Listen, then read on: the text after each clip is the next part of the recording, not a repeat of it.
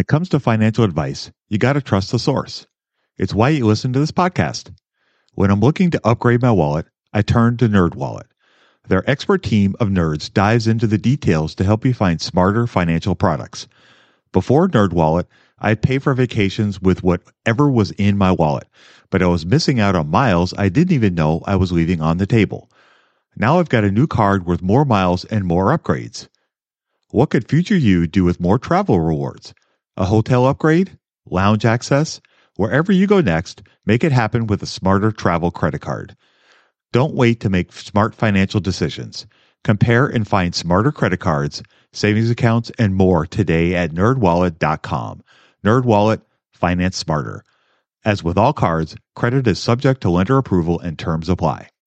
When you need mealtime inspiration, it's worth shopping Kroger, where you'll find over 30,000 mouthwatering choices that excite your inner foodie. And no matter what tasty choice you make, you'll enjoy our everyday low prices, plus extra ways to save, like digital coupons worth over $600 each week. You can also save up to $1 off per gallon at the pump with fuel points. More savings and more inspiring flavors make shopping Kroger worth it every time. Kroger, fresh for everyone. Fuel restrictions apply. What's the best way to get started in the market? Download Andrew's ebook for free at stockmarketpdf.com. Love this podcast because it crushes your dreams of getting rich quick. They actually got me into reading stats for anything. You're tuned in to the Investing for Beginners podcast, led by Andrew Sather and Dave Ahern. Step by step premium investing guidance for beginners. Your path to financial freedom starts now. Starts now.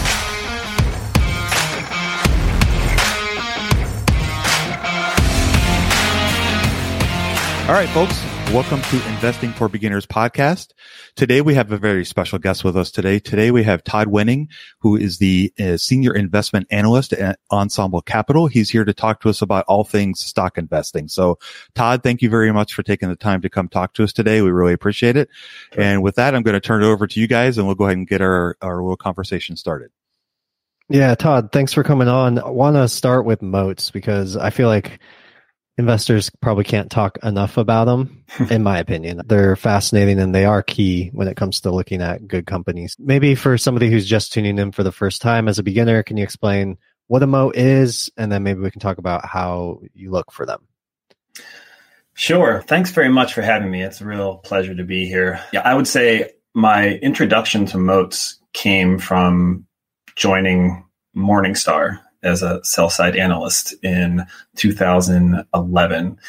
And that was really a transformational educational moment for me as an investor because before I would think this company's done really well. Look how big it is. Look at its market share. Maybe that's you know, key part of its advantage.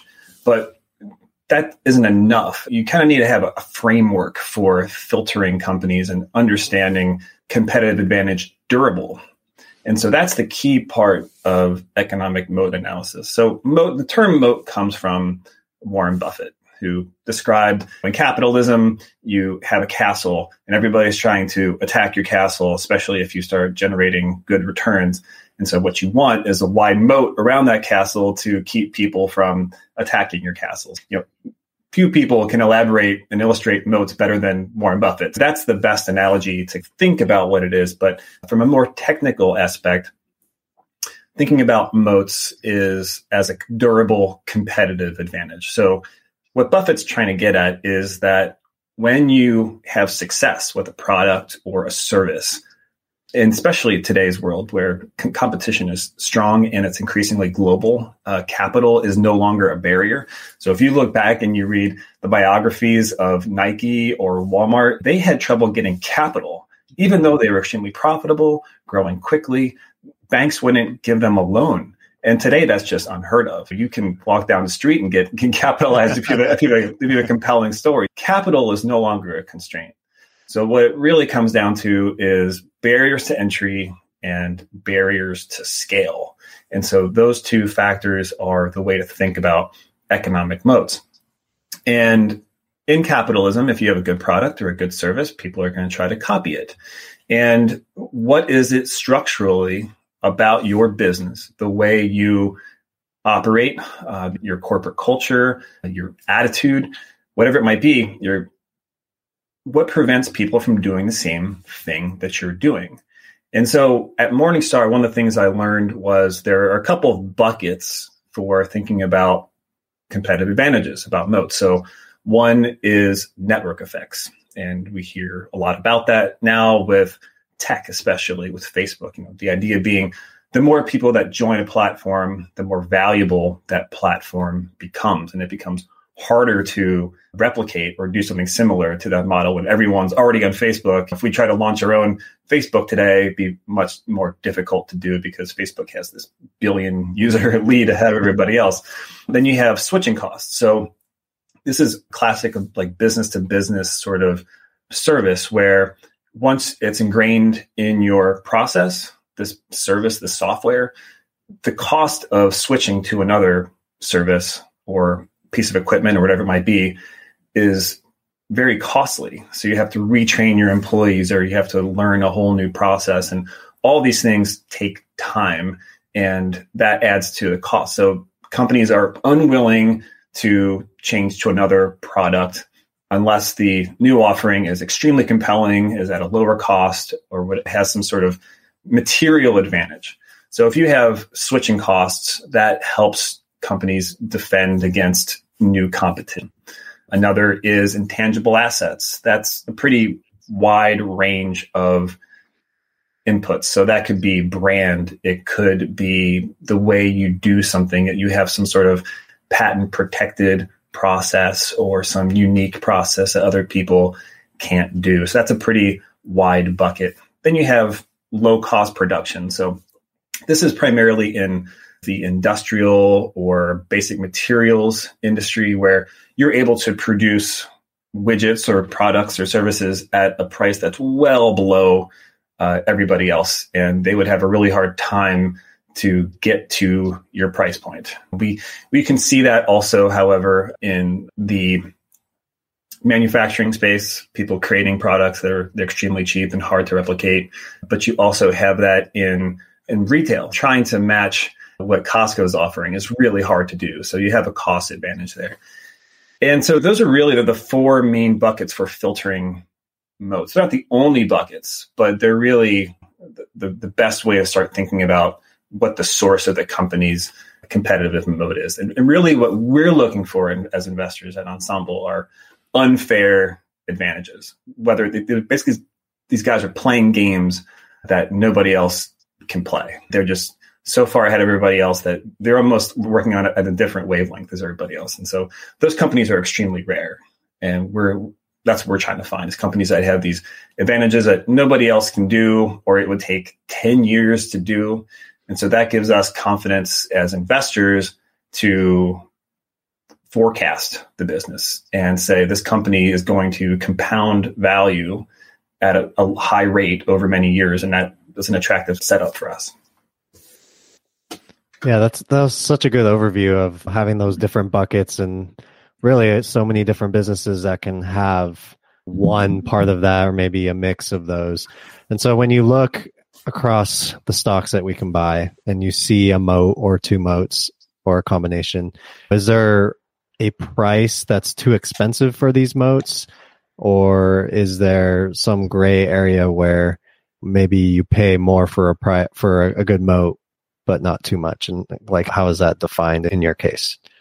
Yeah, so let's let's take a, a, step back because valuation is important to understand. And really, what a company's moat enables it to do is generate returns on its invested capital well above its cost of capital. So it's creating a spread between its return on invested capital and its cost of capital. And that adds shareholder value every single year. And certainly there are times where the market has already priced that in, but a lot of times the market misses misses the mark with them. And I'll, there's two kind of broad categories where that happens.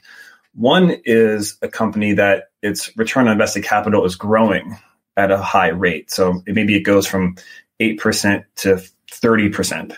And the market has not figured that out yet. It's rare for a company to grow and expand its advantages at that rate. And so that's one thing that we talk about is moat trend. Is this company's moat getting wider? And sometimes the market doesn't fully appreciate that. And that's an opportunity. Another opportunity is when you have a very persistent return on invested capital. So the market is smart. And in most cases, companies that are generating high returns on invested capital, it starts to fade closer to the market average over time. And so companies that continue to what they call beat the fade, continue to produce high returns on invested capital for longer than the market expected, the market has to continually re-rate its expectations higher. And so you look at a company like Fastenal, which we own in the portfolio, it's generated very consistent returns on invested capital for decades. And you would think that the market would have caught on, but Fastenal's been one of the best performing stocks in the US market over the past 30 years or so. And so it's, and that comes back to the persistence. They continue to generate returns on invested capital um, above what the market had been pricing in. They had expected things to the competition to come in, whether it's online or from another competitor, and it just they continue to hold their lead. And so those are the type of situations that we look for. You know, whether it's a company that's getting stronger and beating expectations, or is just more persistent than other companies. But just going back, tying that into to valuation, there are certainly situations where the market gets very enthusiastic about a story and it prices in expectations about returns on invested capital that are well beyond what the company is likely to do. In which case, if we own that stock, we would trim the position or sell it. So it, it's a case by case basis, but certainly companies with returns on invested capital tend to be overlooked by the market or undervalued. We we have a post on our website talking about how you could have paid uh, 40 times earnings for Costco for I think over a decade and it never the PE never got even close to 40 times and you could have still earned a, like a 9% return. I think it was 8 or 9% return. Uh, you could have paid a lot more for that business than the market was even pricing in. It's just that the market had not fully appreciated Costco's economics. Costco is a great example with moats too. And we, we talked about that recently with, with another guest. Maybe we can back up for investors who have no clue what return on invested capital is. I know it's not the easiest topic to describe yeah. because there's more advanced accounting to, to go behind it. But could you give the gist of pretend I'm like a high schooler and you were trying right. to explain return on invested capital to me? How would you do that? Sure. So my my boss, the president CIO of Ensemble, Sean Stannard Stockton, had probably the best explanation that I've ever heard, and it's at least to me it was very simple to understand. And it's imagine you have a printing machine and you fed hundred dollar bills into the printing machine, and on the other you turn the machine on the other side came out hundred forty dollars. That's a really good business, right? and if you keep, you keep putting that 140 in the machine, then you get 40% on that and that's basically the way I think about returns on invested capital is the company is putting in invested capital, that's equity, debt, capital, and it's getting a return on that. And so the higher, the more free cash the company is spinning off each year, the more valuable the company should be, all else equal. And so I'll give you another example. So let's say you have two companies, both growing at 10% per year. They're in the same industry, let's say. One has a 20% return on invested capital. The other has a 10% return on invested capital. The 10% return on invested capital company has to reinvest all of its money back in the business just to maintain that 10% growth. Whereas the company that's generating 20% returns on invested capital only has to reinvest half to keep up 10% growth. So that extra capital is then available to shareholders as dividends, buybacks, or the company could do something else with it and that company should all else equal be more valuable from like a multiples basis or valuation in general should be more valuable to an investor because of that extra cash that's coming through uh, and they're maintaining that growth rate so uh, that to me is the way that we think about returns on invested capital and why it's so valuable for investors to understand that's a brilliant explanation. Yeah, thanks for that. Yeah, it really is. So I guess going a, a further, a step further on, on the ROIC path, the cost of capital is related to that. So can Mhm. you maybe explain that a little bit as if I'm a high schooler as well? Yeah, Warren Buffett and Charlie Munger. I think it was Charlie. It sounds like a Charlie response, but he said at one of the meetings maybe five years ago that he's never heard an intelligent conversation about cost of capital. So we'll give it a go though. And uh, so I think the way that, that I, I think about it, the way we think about it is that's the the price of the capital that the company could get today if it went to market. And so let's say they wanted to the company wanted to issue debt right now for 10 years what would the rate that they would get from the market be? So let's say it's 4%, and that would be the cost of debt for that company. And then you would have the cost of equity would be if you were paying a, or issuing stock at a fair price, in intrinsic value, let's say, and we'll talk about that perhaps in a minute, intrinsic value, the principles behind it. What would be a fair return from that point? Say the market average is 9%. If you bought a company at fair value and it, you, you would be comfortable with it growing about 9% a year, let's say the cost of equity is about 9%.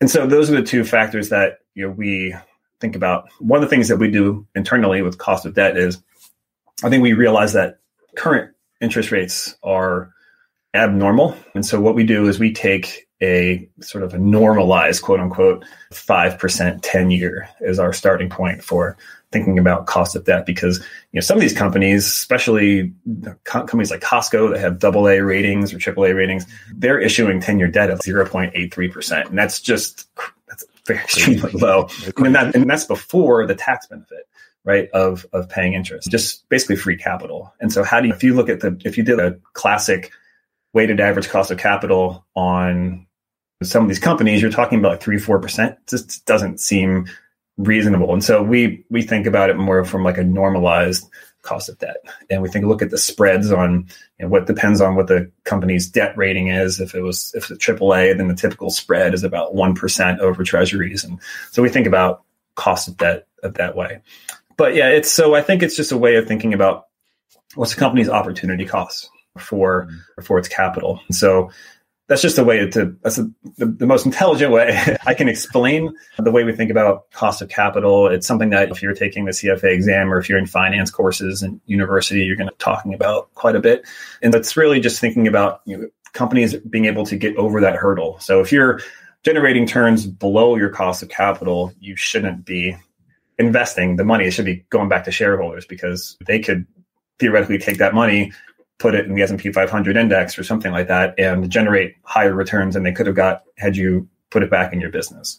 That's it's not the most intuitive thought process about cost of capital, but it's a way of measuring, you know, is this company creating value or is it destroying value? And from our standpoint, we would never touch a company that was even close to its cost of capital because it's just not, or at least I, I should say, you know, there are companies that are currently generating cost of capital or below but are reinvesting at high rates. So the incremental return on invested capital is very high. So you look at companies like you know, Netflix, they've been plowing capital into their business. And our expectation is that the return on that capital eventually will look very attractive. And so that's really where the disagreement is between market participants on Netflix is that people look at the low cost of capital and they say they're just burning capital buying all this content and we're saying no like they're going to be they're going to be leveraging that over time. They're going to it's a fixed cost for them now and they're going to be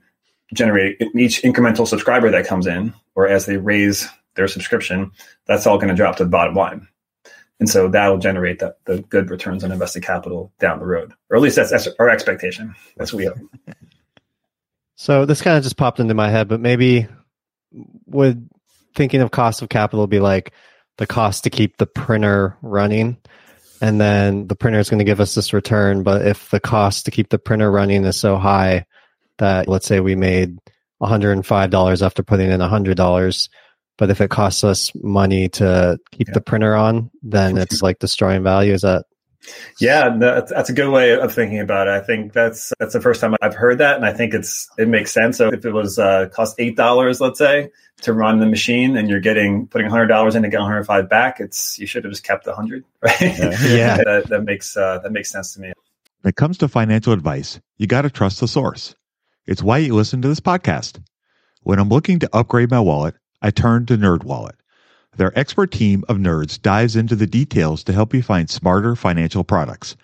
Before NerdWallet, I'd pay for vacations with whatever was in my wallet, but I was missing out on miles I didn't even know I was leaving on the table. Now I've got a new card worth more miles and more upgrades. What could future you do with more travel rewards? A hotel upgrade? Lounge access? Wherever you go next, make it happen with a smarter travel credit card. Don't wait to make smart financial decisions. Compare and find smarter credit cards, savings accounts, and more today at nerdwallet.com. NerdWallet, finance smarter. As with all cards, credit is subject to lender approval and terms apply. Budgeting was always a challenge for me. I struggled to find the best way to keep track of all of my money, not to mention all the time tracking down receipts, cataloging expenses, and trying to figure out what went wrong with my air quote system until Monarch Money. Monarch Money allowed me to easily see what is going on with my finances, helping me get a better handle on my spending, budgets, and more. It's my go to app every day, more so than my bank, because I can quickly see where I am with my budgets and spending, allowing me to invest more and spend time on the things that I want to do. It's my GPS for money. Monarch is the top rated all in one personal finance app. It gives you a comprehensive view of all of your accounts, investments, transactions, and more. Create custom budgets, set goals, and collaborate with your partner. And now get an extended 30-day free trial when you go to monarchmoney.com slash beginners. Unlike other personal finance apps, Monarch's simple, intuitive design makes it so easy to set up, customize, and use. Monarch has built-in features to collaborate with your partner, family, or financial advisor. Invite them to your account at no extra cost, and they'll get their own login info and a joint view of all of your finances. Monarch is the most customizable budgeting app. Change the layout of your dashboard, toggle between light and dark mode, create custom budgets and notifications, set up automatic rules for transactions and notifications, and more. In fact, Monarch Money is one of the first to bring you direct Apple Card, Apple Cash, and savings syncing with the latest iOS 17.4 update. Now you can sync your wallet directly for seamless budgeting. After trying out Monarch for myself, I understand why it's a top rated personal finance app. And right now, get an extended 30 day free trial when you go to monarchmoney.com slash beginners. That's M O N A R C H M O N E Y dot com slash beginners for your extended 30 day free trial. All right. You, you brought up the I word, intrinsic value. So yeah. maybe we could go down that, that path a little bit and tell us a little bit about how you guys think about it and maybe how people could help them think about it a little bit. Sure. So intrinsic value is a word that value investors in particularly use a lot. And it's the best way that, to describe it is, you know, if you were to have a transaction between two parties that was equitable to both sides, that would be what the intrinsic value theoretically should be. For the buyer, that would be, am I going to generate a reasonable return on this. So let's say it would be, let's say 10%. Like the buyer would say, you know, I'm comfortable earning 10% if I buy this at fair value.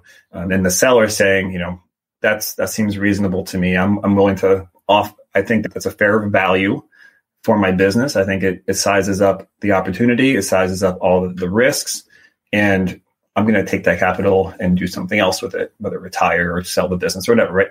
Um, so I think that's the best way to describe it as just the what would be a reasonable transaction between two independent parties, what they call arm's length transaction. There's no other incentive other than just making a, a, fair trade. If you go to a flea market or something and you shake hands with the seller, it's you know that's a fair price to me and to you. And so that's how we think about it. And we also, I would say, you know, a lot of times you'll hear value investors say, this company is worth exactly $83.23. and while we have a target, so we have what we think is a fair value for the stock, we also see it as more of a distribution. And so our the way that we trade around fair value is it's not like if the stock gets to exactly our fair value that we're going to sell the whole position. It also depends on what else is going on in our portfolio. Do we have other stocks that are that we don't currently own that are we think a better value. And so that's I think that can be confusing to especially uh, a, a newer investor. It's like why wouldn't you sell if you thought the stock was worth 80, the stock got to 80, why wouldn't you sell out? And the reason is that what fair value, what intrinsic value says is that from that point, you expect the company if nothing else, if your forecast of the business is exactly right, you should expect to earn the cost of equity for that business going forward. So if you have an $80 stock and it's worth 80, from that point, it should, because of the time value of money, as you roll, as you go forward each year, the company's value should increase by about 8% a year. Now, sometimes if you're paying a little, so excuse me, so if you pay a little bit above the fair value, your expected return might not be 8%, but maybe it's seven and a half. And maybe relative to other things in available to you in the market, that might be still a very good return. So I think the way investors talk about value investing or intrinsic value is deeply rooted in value investing. So if you read Benjamin Graham, very much it's a that's the classic cigar butt scenario where take a couple puffs and you sell and then you, you roll it into something else. But as investors in I would say we don't like to make too much of the growth investing versus value investing. But when you when you have a business that's compounding value each year, as Buffett says, time is the friend of the wonderful business. And so you don't necessarily have to be trading in and out of these great businesses you know, when they get close to fair value because that's what you're, you're told by you know the intelligent investor or security analysis from, from Benjamin Graham. It's, it's a different process. And if I were a deep value investor, I might have a different approach. Where if, if I bought something that was it was I thought was well below its book value and it got the book value, maybe I exit. But in terms of like dynamic businesses, I don't think you want to be trading in and out of them as you get really close to fair value. Yeah, that makes a lot of sense. So, how do you guys think about something like valuation? Is it, do you look at, there's lots of talk on media and Twitter and all those places about the differences between relative value and intrinsic value mm-hmm. such that people use, you know, DCFs or those kinds of models. Yeah. Are those kinds of things that you guys, how do you guys think about that kind of calculations, I guess? Yeah, I'm glad you brought that up. So I think a lot of beginning investors, uh, we, we, they focus on. I mean, I did. I'm sure everybody, a lot of people do too. Mm-hmm. Is multiples. So mm-hmm. you look at what's the PE. This PE is cheaper than that. So this one's cheaper than this, and that's we see that as a shorthand for doing valuation work. So the way we approach it is we do DCFs, uh, this kind of cash flow model. So we look at the company's historical uh, financials and then project into the future. And then we can look at how much distributable cash we think the company is going to earn over the next 10 years. And then we have a, a terminal value. And then we discount those cash flows to the present. And we think that's what fair value is. The future cash flows of a business discounted to the present at the reason at a reasonable rate. That's the classic value investing. And what a lot of people in the market do, and this is really common, especially in investment banking, in sell side research, is that you go off multiples. Mm-hmm. And so you say it, it, the reason it's so prominent in the sell and the sell side, especially, is that, and this is coming from someone who was on the sell side, your job is to sell something, right? Yep. So you're selling your research to a buy side person like myself now, where you know we're making the investment decisions and we want your take on what the company is worth now. And when you have, if you're doing discounted cash flow analysis on all of the companies under your coverage as a sell side analyst, you might very reasonably conclude that all of my stocks are either fairly valued or overvalued, mm-hmm. in which case nobody wants to talk to you. because you've got you've got nothing, nothing, to sell. Nothing to sell. And so when you have relative, when you're doing relative valuation, you always have something to sell because something is always undervalued relative to to other holdings. And so let's say you're covering 10 packaging companies. That was the space I happened to cover. You know, if, if you have if you're comparing two companies and you're saying company A is trading for 30 times, company B is trading for 22 times earnings, whatever it might be company B is cheap relative to company A. even and so you always have something to overweight or underweight or you know you can always you know, message that. And so I think that's important to understand, especially if you're a newer investor and you're seeing upgrades, downgrades, price target changes. A lot of that is marketing. And there are some great sell side analysts out there. I don't want to you know, diminish that because their their role in the market is to provide investors with insights about the company. They have industry expertise. When I was covering the packaging space, I would go to these conferences and the other sell side analysts from the other banks were had 10, 20 years covering these companies. And so they knew everybody. They knew mm-hmm. from the top to the middle management, and they were they were thinking things like, okay, this person is an up and comer. He's going to be the CEO in 10 years. And so they they know a lot of things, some of these analysts. So they're extremely valuable resource to investors. I don't want to diminish the sell side, but when it comes to the valuation work, we don't pay much attention to it because it, it's relative. And let me take another step back about, about relative valuation is that I said earlier that it's a shortcut to intrinsic value because whether or not you're using relative valuation or you're using DCF, you're still making an assumption about future growth. Mm-hmm. So embedded into price to earnings is an assumption about how much the company is going to grow, what sort of cash flows it's going to generate. And we find one of the values of doing a DCF is that you have an explicit forecast so that you can check as time goes on is this company hitting these targets mm-hmm. to justify its current valuation?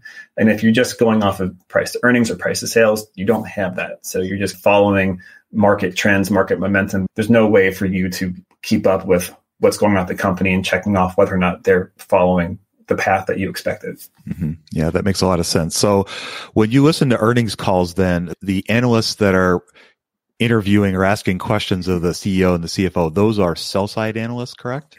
Yes, I can't think of many companies that would let a buy side investor on. Yeah. Uh, a lot. Sometimes it'll happen. Sometimes a buy side investor will sneak in. You've seen sometimes like activist investors mm-hmm. will sneak into calls, and it becomes a big controversy. But the companies are very careful about who they let on to calls, and they will.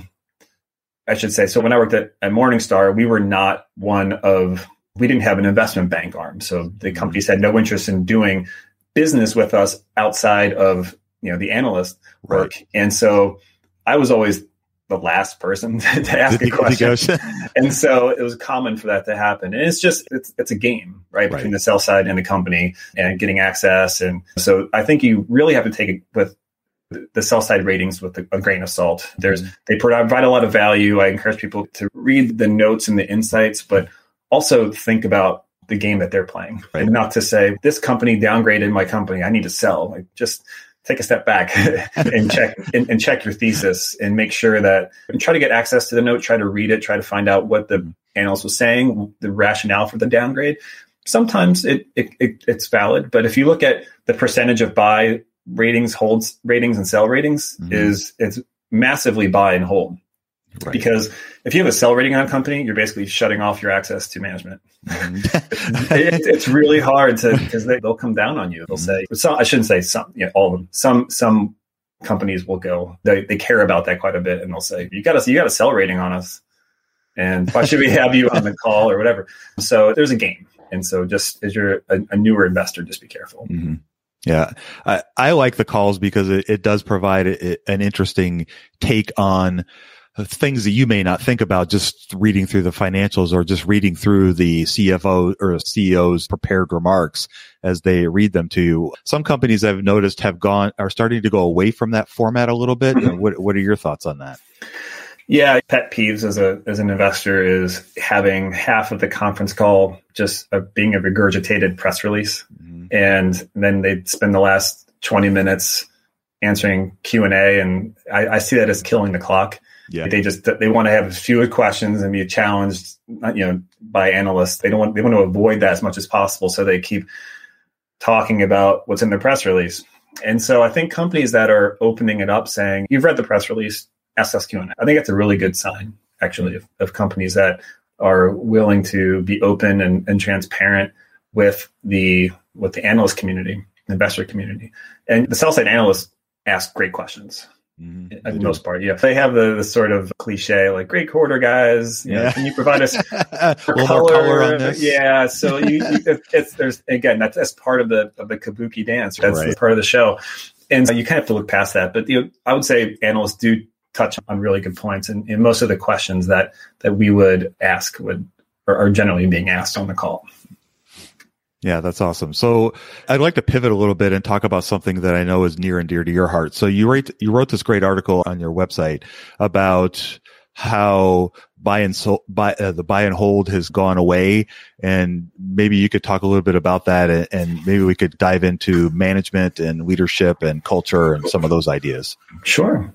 Yeah, so the title of my article was provocative. So some intentionality. It was the there's no such thing as buy and hold, and there was there's nuance there. So what I was getting at in the article was that you can't buy and passively hold an equity like you could a static asset like gold or a painting because the underlying business is changing dramatically. If you bought Amazon in 1997, what you bought was an online book retailer. no.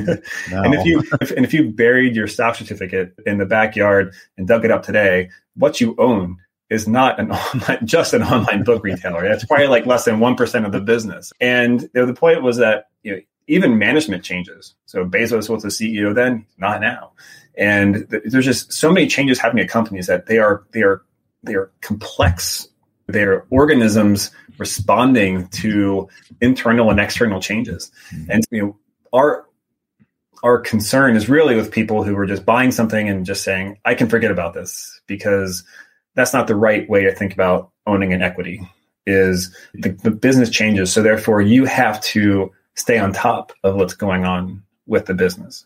Now, I think one of the reasons that sort of the quote unquote coffee can approach to buy and hold is attractive and has had some statistical good results is that investors, when you say you need to stay on top of this company, they do it too much they get too nervous and they get too involved and they get too emotionally tied to the business and they'll buy and sell in and out of the business at the wrong time.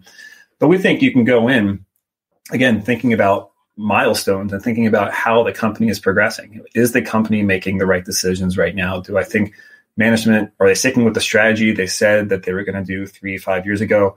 Do we think that they are positioning the business the right way? And, if so, continue to hold.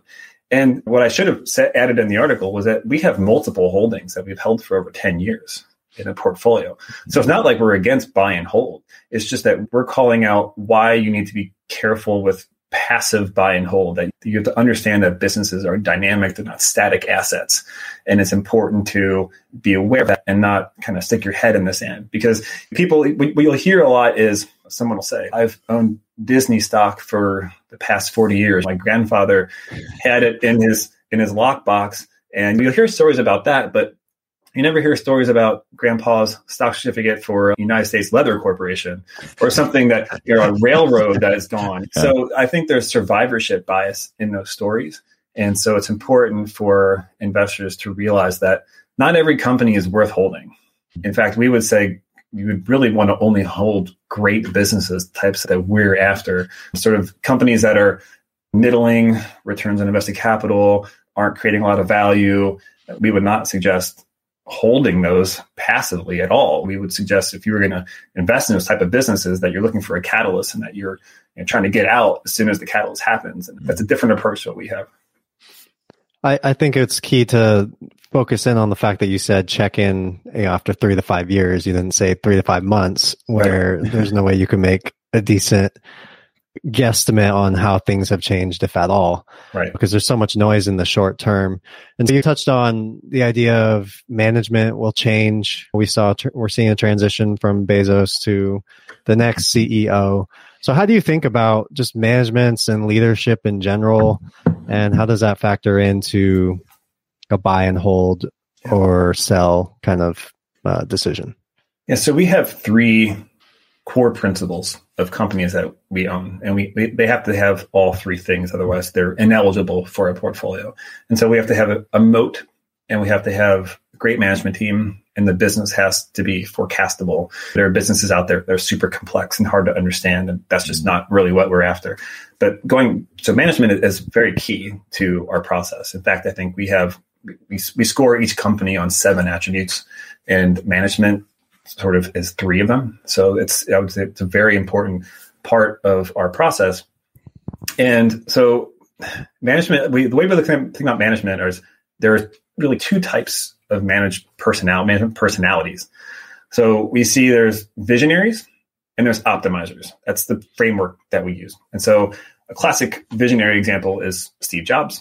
He there's no blueprint for success at the business. And visionaries are often the best CEOs for those situations. They are creating value in ways that no one else understands because it's not yet in the rules. You're breaking all the rules. and then you have optimizers, which I don't know if you've read uh, the book, The Outsiders CEOs. Yeah. Those are classic optimizer CEO. So there's a blueprint for success, like a John Malone type. Here's what you do. Like you, you, you structure the business this way and you'll create more value. Those are classic outsider CEOs, optimizer CEOs. And there's a blueprint for success and they're just executing on that blueprint extremely well. And so we think there's value in both. I think value investors in particular tend to focus on these optimizers, whereas we we see value in also the visionaries. So these are guys who are creating great businesses creating products and services that no one else has considered and both can add a lot of value to shareholders. So we we focus a lot on those two frameworks. We uh, haven't owned anything super dynamic in the, the the new innovation curve with like electric vehicles or anything like that. We don't own any companies in that space. Reed hastings at netflix is a com- is is a leader that we would suggest that is a classic visionary. Went from mm-hmm. mailing DVDs by mail to, streaming. to streaming to creating content. There was no blueprint for success. And now, now everyone was trying to catch up. And so they went from rule breaker to rule maker. And so there's this transition. And now they have, they're changing leadership a bit and now they're moving more, I would suggest, to more of an optimizer type of approach where they are now we have the blueprint for success. Now we just execute. We have this lead. We have the, the dominance. Now we transition. And so we think about CEOs that way. Uh, think about two different types of personalities.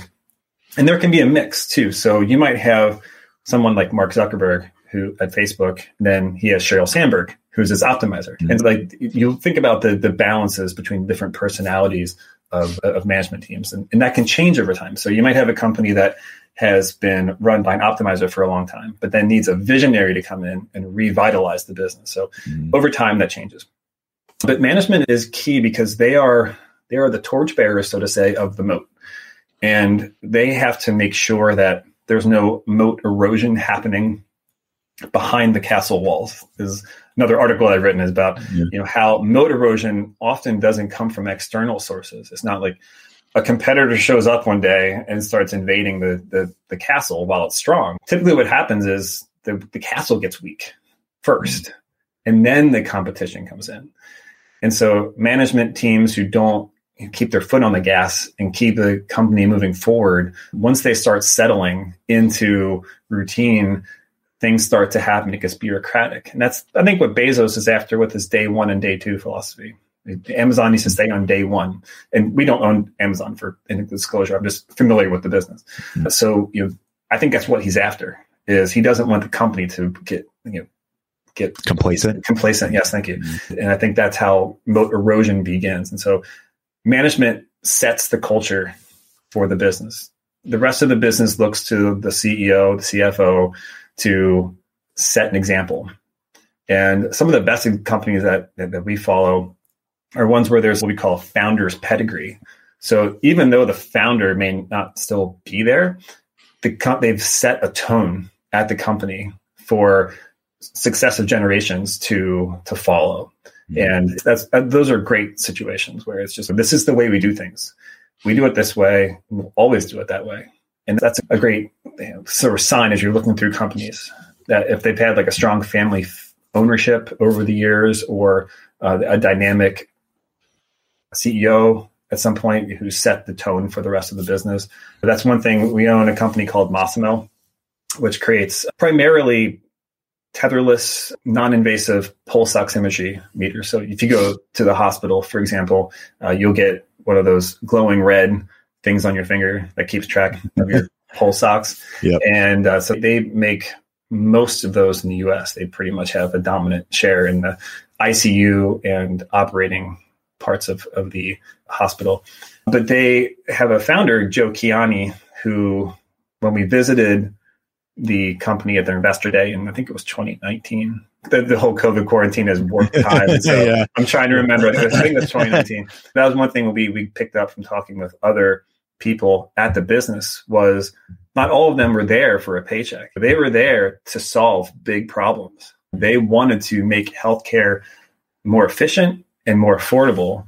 And that, those are things that, that just you know, get us excited about a business is when people have this intrinsic motivation and they're not worried as much about what's my pay going to be this month. They're, there for a purpose. And th- mm-hmm. that's something we really like to see.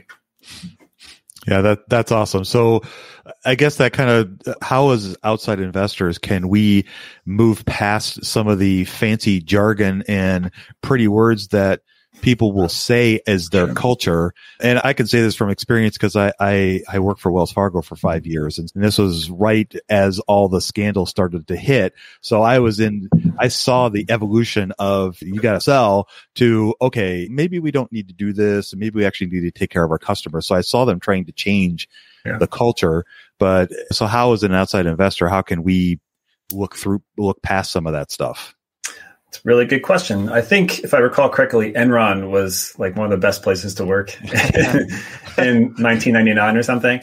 And so you always yeah. have to be cognizant of that. And a lot of times there is almost, eh, it's not my favorite word, but like a cult around around the company. It's an us versus them type of mentality. And that can be healthy for sure. If you look at companies if they have a name for the employees, like Googlers, or when I worked at Vanguard, we were the crew. Yeah. If there's a certain culture that's that creates this dynamic of we have shared values and we want to defend those values. And what you'll often see if you go to Glassdoor and start researching the company, look for how the company's employees are talking about it.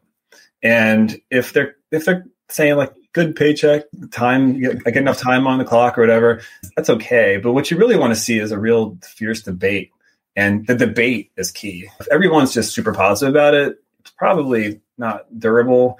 But if you're if you have people on there who said, I joined, I didn't get it, things weren't working out, I just wasn't a great fit, that's actually interesting when that happens because that tells you that there's a clear culture where some people don't fit yeah. with that culture. And then we think companies that are in that dynamic do really well, especially when challenged. So when I worked at the Motley Fool, I was there during the financial crisis. Ooh. And it was a great experience for a 27 year old at the time because you know, I got to see firsthand what a great culture can do in a crisis. We went did a lot of the other corporate stuff. I think some of our benefits were were temporarily put on hold or whatever. But we all knew that this was a huge opportunity for us to provide tremendous value to our subscribers and how the and we stayed focused on making sure that we provided that value and now it came out stronger on the other end. And so i think that's a sign of a great culture is when you can rally everyone to a cause especially when challenged because i've worked at a bank before and I, I know that when, when a challenge comes the employees might go gosh, this is just not really what I want to do today. Mm. And so that attitude is very different from a dynamic company that's servicing customers and cares a lot about how the customer is getting value, how their suppliers are getting value. We talk a lot about, and, and Sean's written a lot about this for our blog about stakeholders, you know, making sure that every stakeholder, not just shareholders, not just employees, but customers, suppliers, the community is is considered when the company is making decisions. And so I, I think there's uh, one thing you can do to make sure that the company is not just talking the talk is go to YouTube, look look look through videos, see if there's people talking about the, the business, read local business journals.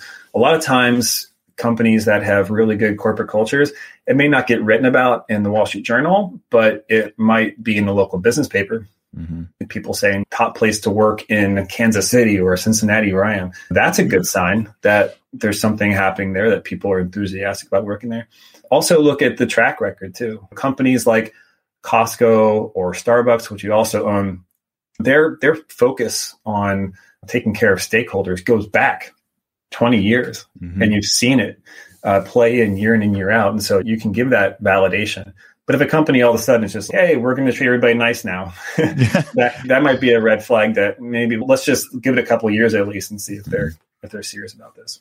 Yeah, I think that those are great insights, and you could argue probably very easily that the more successful the culture is, the more successful the business is going to be uh, over the long term. And that's going to help the stakeholders or shareholders in the long term. That's right. And we, we think that's a, a very important thing to understand about businesses. Try to understand the culture before making an investment. And that's not always easy to do, as you said, unless you're as outside investors, we see maybe 10% of what goes on in the business, mm. right? We just, we get quarterly updates, but we don't know what's happening politically, internally. We've all worked at companies and seen what goes on behind, behind the scenes.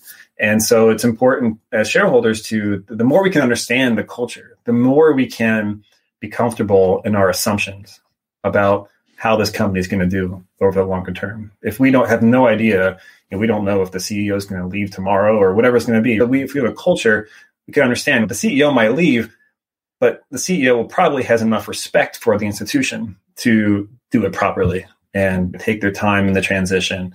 Those are things that, that we think are, are very important. And it's something that value investors, I keep, I, I don't want to come off as me like bashing value investors. I think it's, it's we, Sean Arif, my other colleague, and myself all came up as value investors. Mm-hmm. But my perception has changed a bit. It's becoming more like you know business focused, understanding what's going on at the business, the qualitative aspects of things. And so the more quantitatively minded analysts, the more value oriented analysts may not spend as much time looking at culture. And so I think that's something that if you are more of a qualitative thinker, like like I am. I was a liberal arts major in college. I was not a finance major.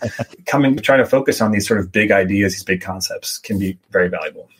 Yeah, I, I, think that's I think that's a great idea. You, I think the importance of what you're talking about. You can you're starting to see this in companies like Walmart and Amazon, who have not had great reputations in the public eye for how they've treated employees in the past, and they have they're working hard to try to rehabilitate their image. Yeah, because they understand, I think now that this that impacts their business. Yes, and that's something I think is very interesting. Is how ESG impacts corporate decisions. And we're still coming up with our own take on how to think about this. But, and you'll see people be cynical about ESG saying, well, it's just marketing or whatever. But it's really not.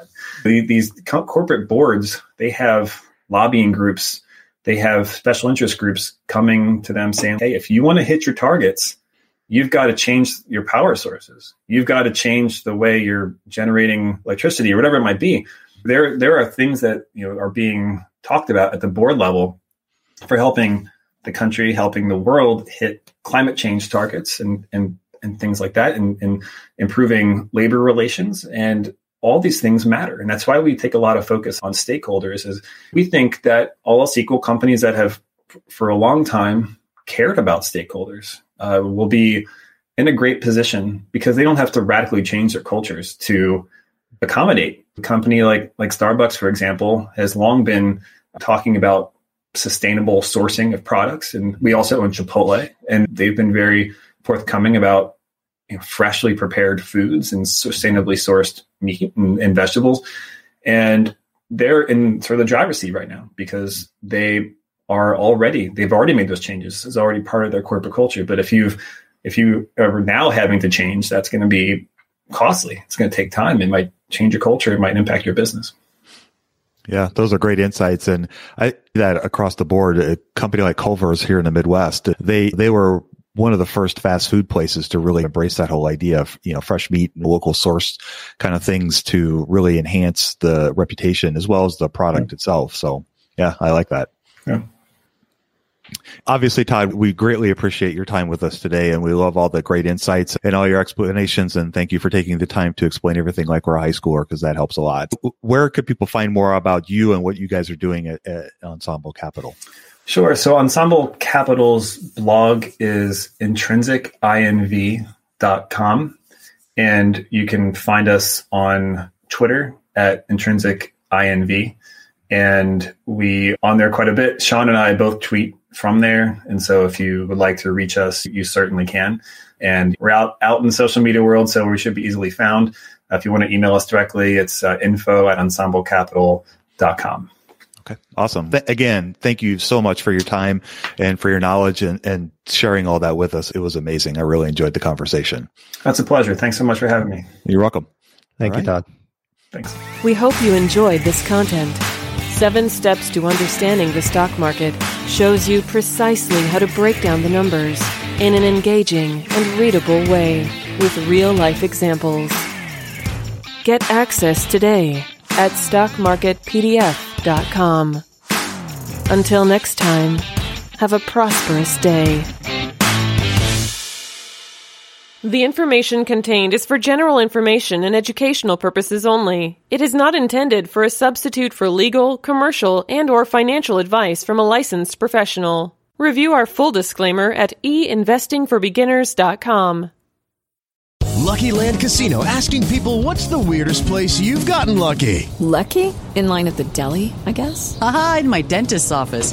More than once, actually. Do I have to say? Yes, you do. In the car before my kids' PTA meeting. Really? Yes. Excuse me, what's the weirdest place you've gotten lucky? I never win and tell. Well, there you have it. You can get lucky anywhere playing at LuckyLandSlots.com. Play for free right now. Are you feeling lucky? No purchase necessary. Void where prohibited by law. 18 plus. Terms and conditions apply. See website for details. Hey guys, it is Ryan. I'm not sure if you know this about me, but I'm a bit of a fun fanatic when I can. I like to work, but I like fun too. It's a thing. And now the truth is out there. I can tell you about my favorite place to have fun. Chumba Casino. They have hundreds of social casino style games to choose from with new games released each week. You can play for free anytime, anywhere and each day brings a new chance to collect daily bonuses. So join me in the fun. Sign up now at ChumbaCasino.com. No purchase necessary. VGW. Void were prohibited by law. See terms and conditions. 18 plus.